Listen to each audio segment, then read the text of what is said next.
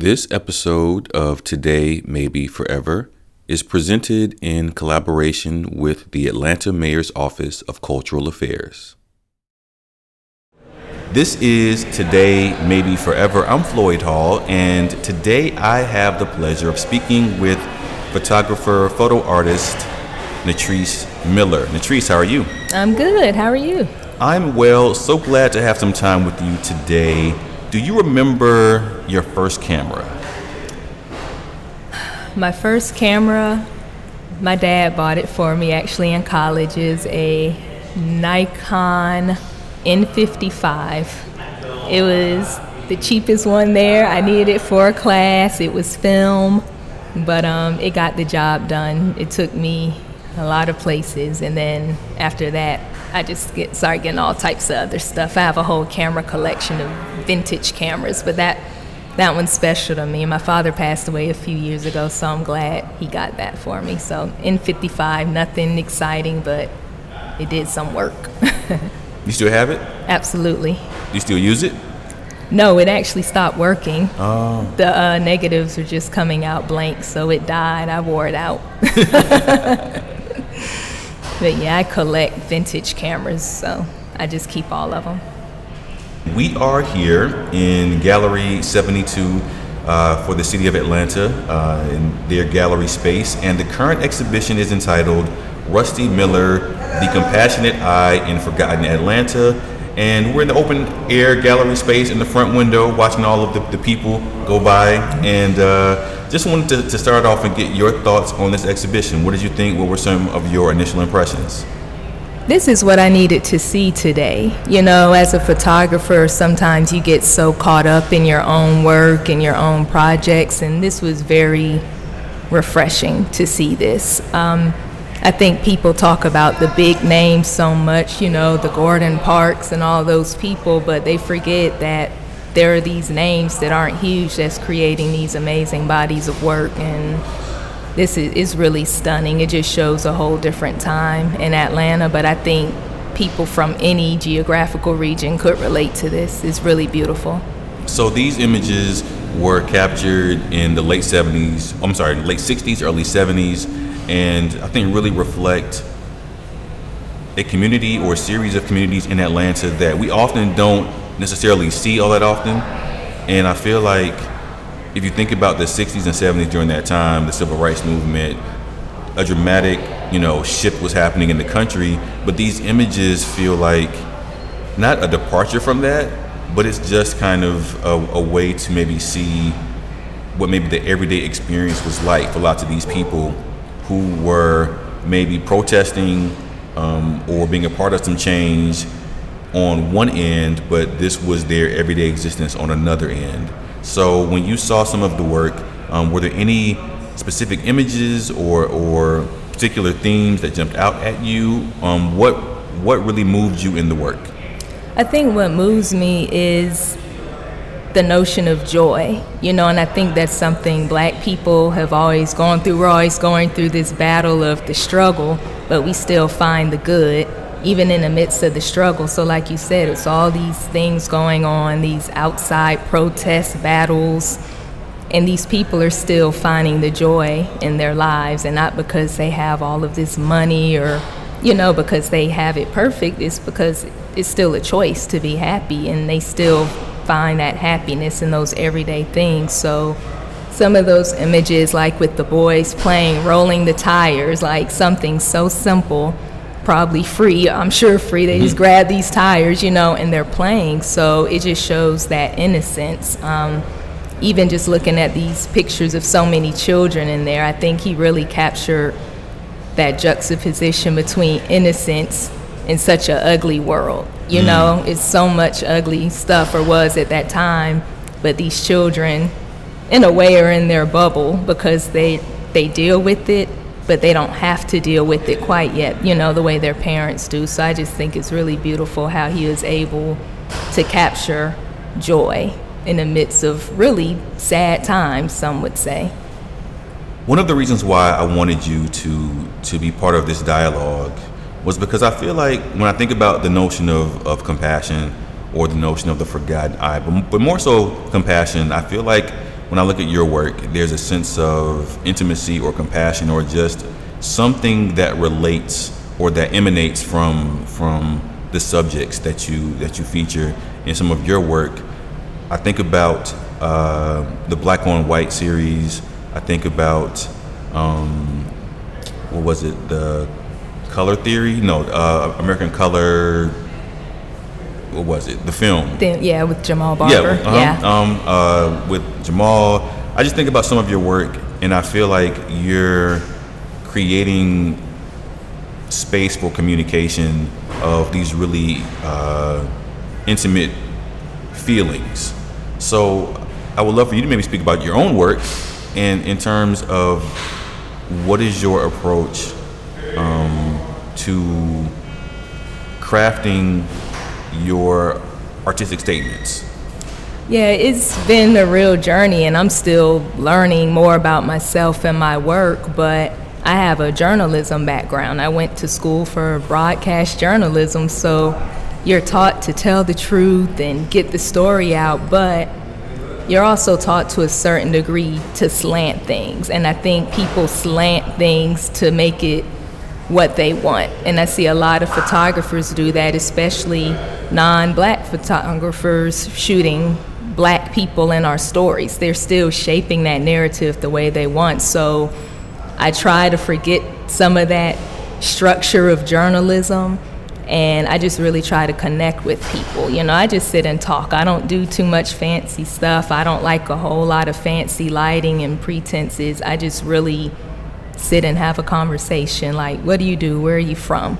And I just talk to people and I just shoot. And usually people are like, oh, I didn't even know you're finished. So for me, it's just really a moment to get to know somebody and connect as far as portraits go as far as um, street photography, sometimes I'm just a fly on the wall and I don't want to interrupt that moment, but I see those things and I just capture it. So it's interesting. Sometimes you have your approaches, but you're still not aware of what you're doing in your own work, and I think it just happens naturally. I'm kind of tired of the narrative of black people always being sad and in the struggle. I think it's a very large part of our story and it has to be told, but there's this whole other side of our culture and our customs and the things we do that isn't told and I'm trying to go more in that direction, you know, in my work and just look at our face, look at our beauty, look at us, take away the pretenses and that's what I was doing with Black on White going up close, look at the face, connect with the person. You can't see their clothes, you can't see the background. You don't know what this person does or how much they make. And I would like people to be able to do that more with black people instead of putting us in this box, just really connecting with us because we're not, you know, just this one figure. I think with the Black on White series,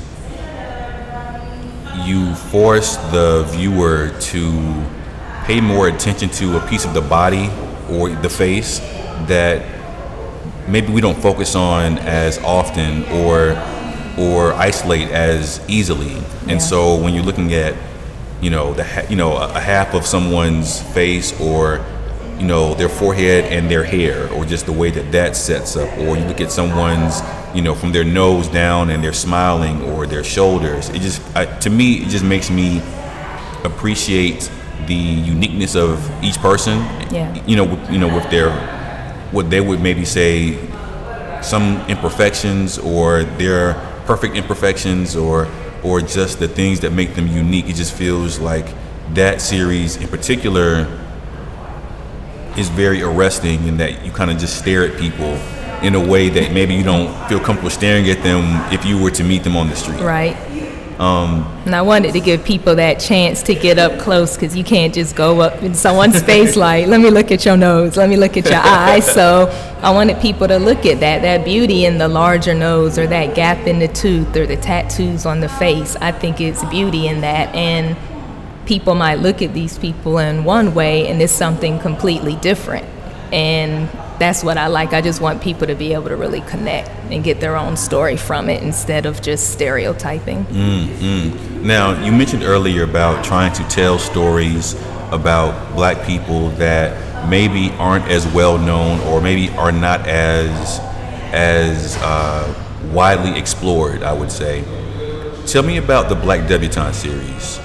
Yeah, that actually really just happened by accident. Mm-hmm. My little sister lives in Miami and she just finished high school, but she's like the cheerleader and the this and the that and very involved in the community. But in Miami, they have the uh, Black Debutante Ball through Delta Sigma Theta. They've been doing it since maybe the 40s or 50s. Her grandmother was a debutante. So I went down there you know, just to go as a sister and support. But of course, I had my camera. Sure. And I just fell in love with it. I didn't even know I was going to fall in love with it. So I just kind of kicked off my shoes and I just started shooting and walking around and, you know, catching the behind the scenes. And my plan is to try to find more of those debutante balls here in Atlanta, you know, and really connect. But that's just the beginning part of it.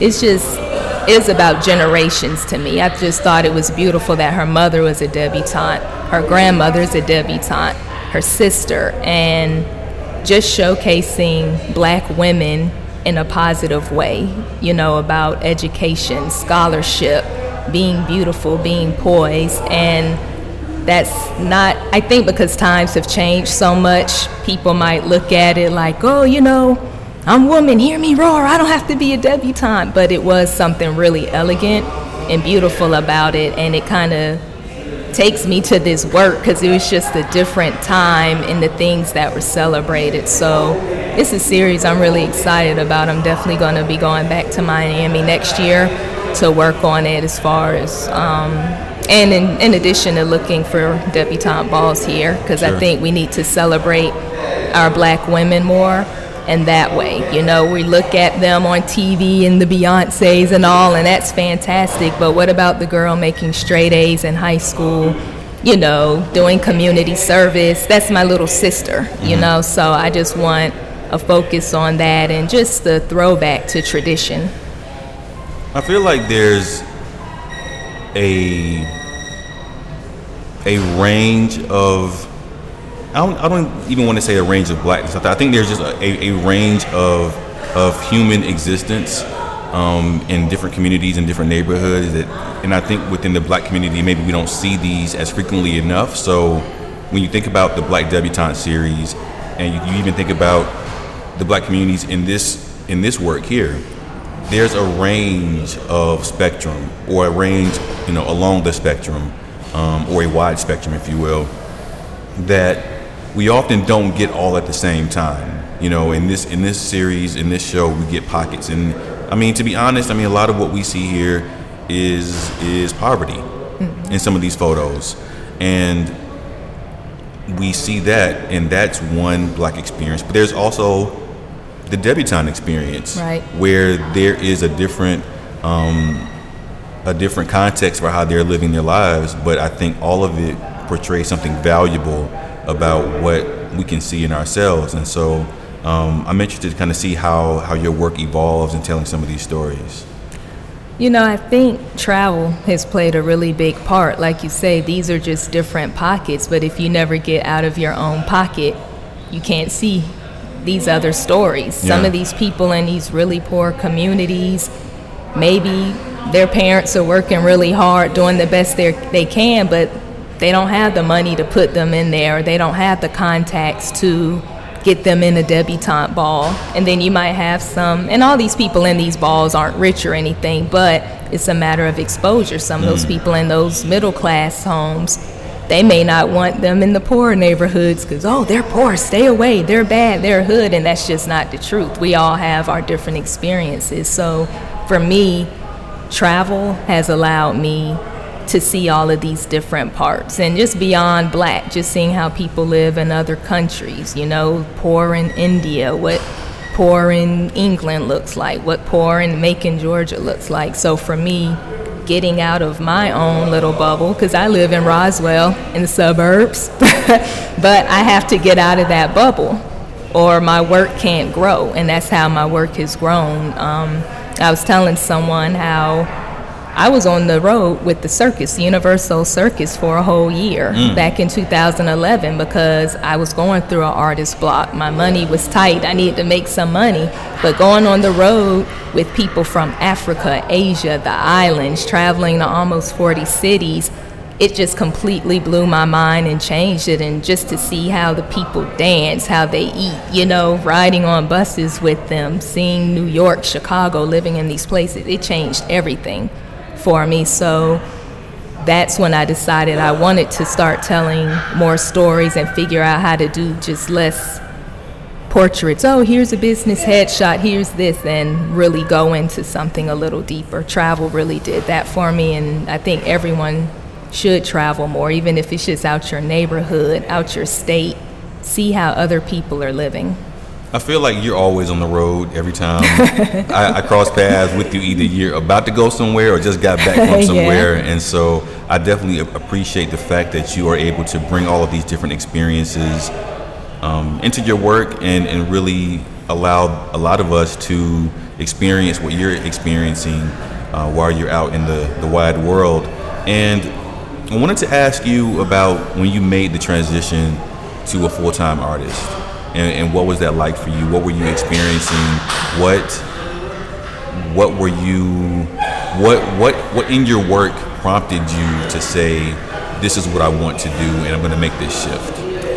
Um, well, I was in school for journalism, and like I learned the dark room at 17, but I didn't get into photography really heavily until I was in college and shooting for newspapers and you know school magazines. But when I graduated, I worked as a graphic designer for the Miami Times for a few months and had a few issues and I quit. I said, I can't do this. I won't go into that, but I quit and I just decided I'm going to do this. I really love photography and I'm just going to work from the ground up. At the time, my dream was, oh, I want to have a cover of Vibe and Rolling Stone, but life didn't lead me in that direction and I'm okay with that. But it was it was hard and it's still hard you know because it's such a up and down field and 12 years ago it wasn't saturated like it is now and it was saturated then mm. but because of digital it made it so much easier for people i started film and i didn't get my first digital camera maybe till like 2007 or so because i didn't have no money i was shooting film so it was very bumpy and it was very hard but in the beginning, my goal was to work with independent musicians and artists and say, well, you may not be Jay Z, but I can give you a Jay Z type photo shoot. I can give you something on that level. And I was really passionate about that, but I just didn't charge enough. It's so much I didn't know. So I had my struggles, and it was financial. But once I learned how to charge accordingly and save my money better, it got smoother you know, but I also changed a lot too. So I wanted to get more into the fine art side and selling a little more. So it's still a journey now. People say, oh, that's so cool, you're a photographer. It's like most of the time, but it's not easy. So um, it's still a journey for me, really. And I'm still learning and transitioning and just getting ex- inspired and just really finding my voice and how I want to tell these stories. I would love for you to maybe talk more about putting a show together because I think that photographers they shoot, you know, they they take photos. Um, but I I remember talking to you. It must have been right around the time when Black on White was was about to come out, or prior maybe prior to that, yeah, or maybe like just prior to that point. But talk about putting together a show of of your work, obviously. But but I'm thinking about when you know that you have something that you want to say to the world in in a larger sense. So you've taken all these photos, and now you want to present that to the world. What is that like for you? Um, how has that um, how has that affected how you think about your own work? It's not easy. When you put your work out there, you're putting a little piece of yourself all over the walls. I always say that's my brain, that's my mind on the walls. But um, for me, with Black on White, I happened to get the opportunity to show, and I had a lot because I was shooting. You know, I sat down and went over things with you. I shot so much I felt like I had enough to weed out the good and the bad and do a small show, but I think it's just so relative. Some people, you could sit down with one person and they'll say, oh, yeah, you're ready. Another person won't. So I think you just have to really shoot, shoot, shoot, try to shoot quality work, and just really be ready for the opportunity. I happened to get an opportunity and I took it, you know, so just being ready. And can you maybe say more about the um, the community of, of photographers? So I remember maybe the last show I saw you at mm-hmm. was maybe articulate, but maybe even prior yeah. to that, I, w- I would say it was maybe the Hood Alchemy show. Yeah. Um, and so I think about that show, and I think about it was a show that was mainly all photography. There were some mm-hmm. other things happening in that in that show, but thinking about the the community of of, uh, of folks in, in your circle, or even as your circle expands, what do, what do what do you all talk about in terms of in terms of what you all want for your careers in Atlanta, elsewhere? But when you all are coming together in, in a in a space like that show, or otherwise, right. like what are you all talking about? We talk about the greats, you know, we talk about those amazing photographers, the Gordon Parks and the Renee Coxes, and just inspiration and, you know, looking at each other's work and critiquing and saying, this is hot, but maybe if you do this or do that. Um, oh gosh, we talk about so much, you know, artists go on and on and on, but really we we study a lot.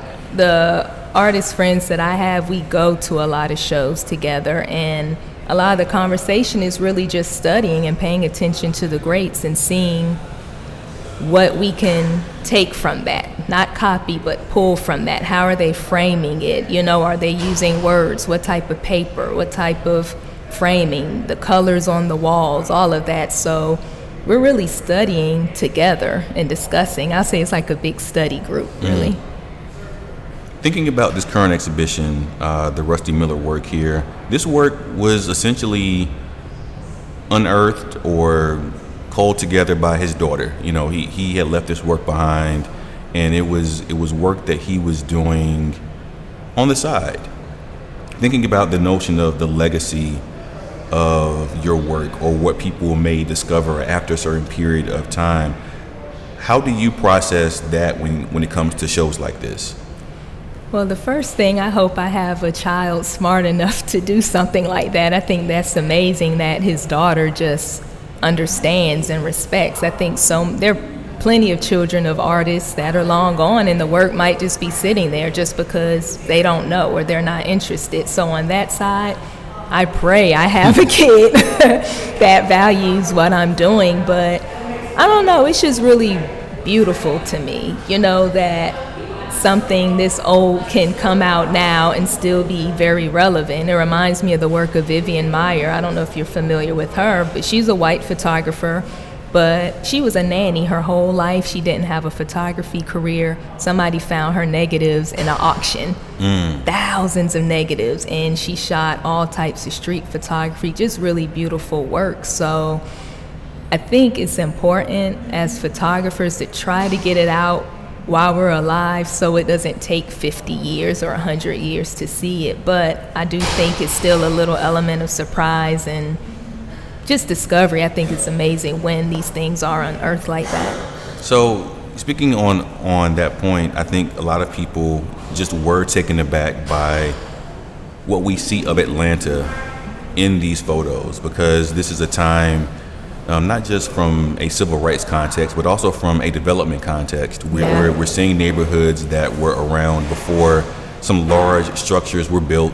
And so we're, if you came to Atlanta or you were born in Atlanta at a time where these structures were, were, were already built, then you don't really know what happened before those structures were actually right. created. And so I think a lot of people were kind of just taken aback by this was this neighborhood at this at this time what did what did you learn about Atlanta, um, or what did this exhibition maybe help um, color for you in terms of Atlanta in an earlier generation, maybe two or three generations prior to now? Um, I think it just really has that richness that a lot of black neighborhoods have. Um, I'm originally from Miami, and my mom came up in Miami in a neighborhood called Coconut Grove. A lot of people know that neighborhood, they go and party, but that's the neighborhood where Bahamians settled when they first came to Miami. So my grandmother's beauty shop is still on that street. My mom's high school, but it's getting gentrified. So I just see the compare. I see the same thing going on, not just in Atlanta, everywhere, and it's just really. It makes me wonder why are they trying to erase our stories? That's what I get from all of this, and I understand things have to change, structures have to be built, but I think when they get rid of these neighborhoods, they're erasing really some amazing stories and historic landmarks and everything. So it makes me wonder. It makes me want to go on the time machine and go walk the streets with him as he's shooting and just really see what Atlanta was like when it was a little calmer. You know, when it was a little more peaceful. I know it was all all the things going on with civil rights, but it was still a simpler time. So it just really makes me want to go back and see what it's like. I've lived in Atlanta for four years. I'm not from here at all, but I've always loved it and I see it changing little by little, and this is me not being from here. So I wonder what these people are doing now. Some of these little kids in these photos, what do they think about what's going on? Like with their neighborhoods disappearing. So it just brings out so many emotions and so many thoughts. I'm like a sucker for nostalgia in general, so it's like just blowing my mind looking at them, and I have a lot going through my mind. Natrice Miller, let everyone know what's next for you. What's what's you know on your radar as far as big projects around the corner, or just things that you're spending some time with to, to think about or develop. What's what's on your radar? What's what's coming around the corner for you?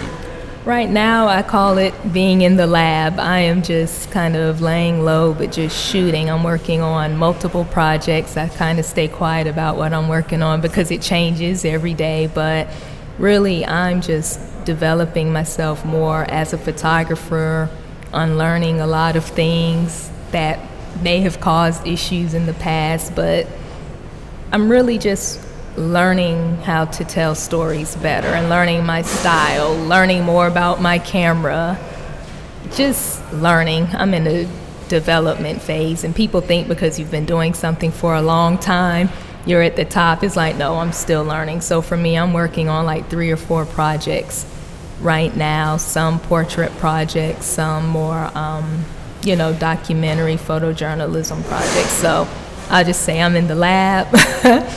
and um, I'm just, I'm excited. And I really, I'm so glad I saw this today. It makes me want to pull my camera out and walk the streets of Atlanta. Natrice Miller, let everyone know how they can be in contact with you and follow your journey as you release all these projects from the lab.